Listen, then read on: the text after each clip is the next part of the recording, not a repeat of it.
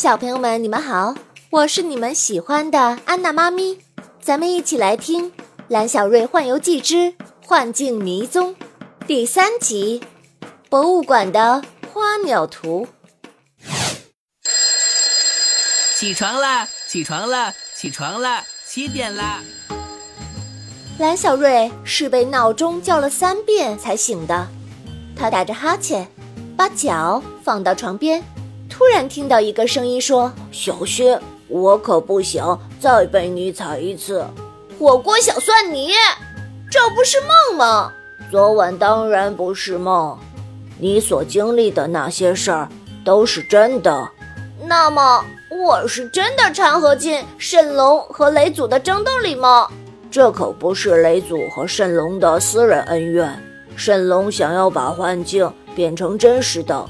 他会控制所有人的思想，到那个时候，人就会变成神龙的傀儡，而人间的一切都不再存在了。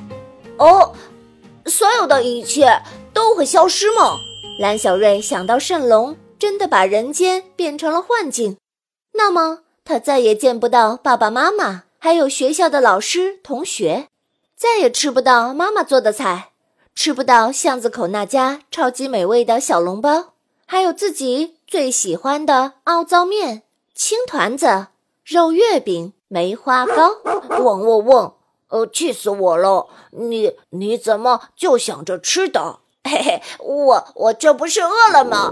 呃，放心吧，我答应的事情就一定会做到。我会帮助雷祖打败圣龙。雷祖让你寻找天女神梭，你准备怎么找？哦，我想应该要从博物馆里找找线索。一小时后，蓝小瑞背着大大的书包出现在博物馆里。因为博物馆里有规定，宠物不能够进入，所以狮子狗小酸泥在门外和他的石狮子兄弟们在一起。蓝小瑞和酸泥告别的时候，忍不住问他。哦，博物馆那么大，我我要怎么找线索？我哪知道？你可以问人呢。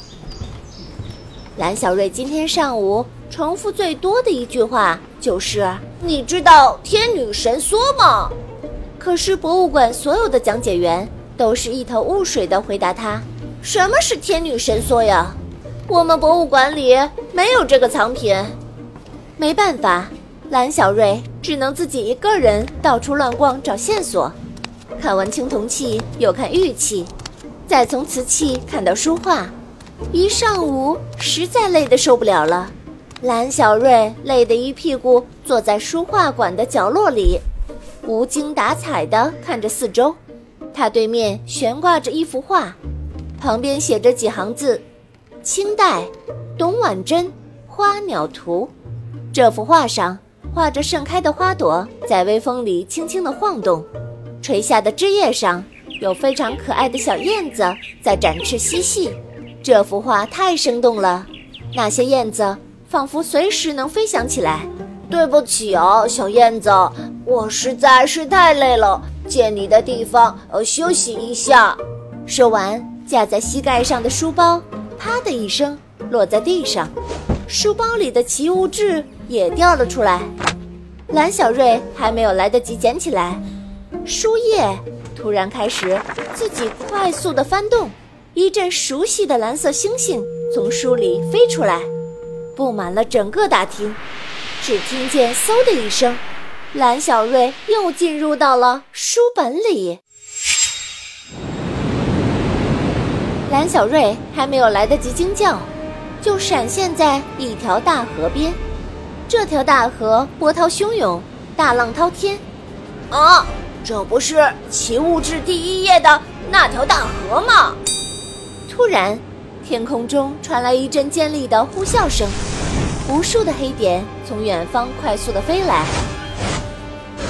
蓝小瑞惊讶的发现，那些怪物都是面目狰狞的怪鸟，而这些怪鸟竟然都是塑料袋做成的。怪鸟们扇动着塑料袋翅膀，在巨石上空盘旋了一会儿，没有发现蓝小瑞，呼啸着拐弯向远方飞去。蓝小瑞还没来得及舒口气，就看见河水里浮上来无数的怪物士兵。这不全都是易拉罐吗？蓝小瑞发现那些士兵竟然是各种各样的易拉罐。突然，一个易拉罐士兵停下脚步，盯着蓝小瑞藏身的石头看了半天，手中的刀一指，嘴里叽里咕噜的喊了起来。所有的易拉罐士兵向蓝小瑞杀过来。蓝小瑞可不想陷入和易拉罐的战争中，他拔腿就跑。易拉罐的小短腿可跑不过蓝小瑞。不一会儿，蓝小瑞就跑进了丛林里。后面易拉罐追兵终于离自己越来越远了。蓝小瑞松口气，没想到突然脚下一软，他掉进了一个深深的大洞里，一头晕了过去。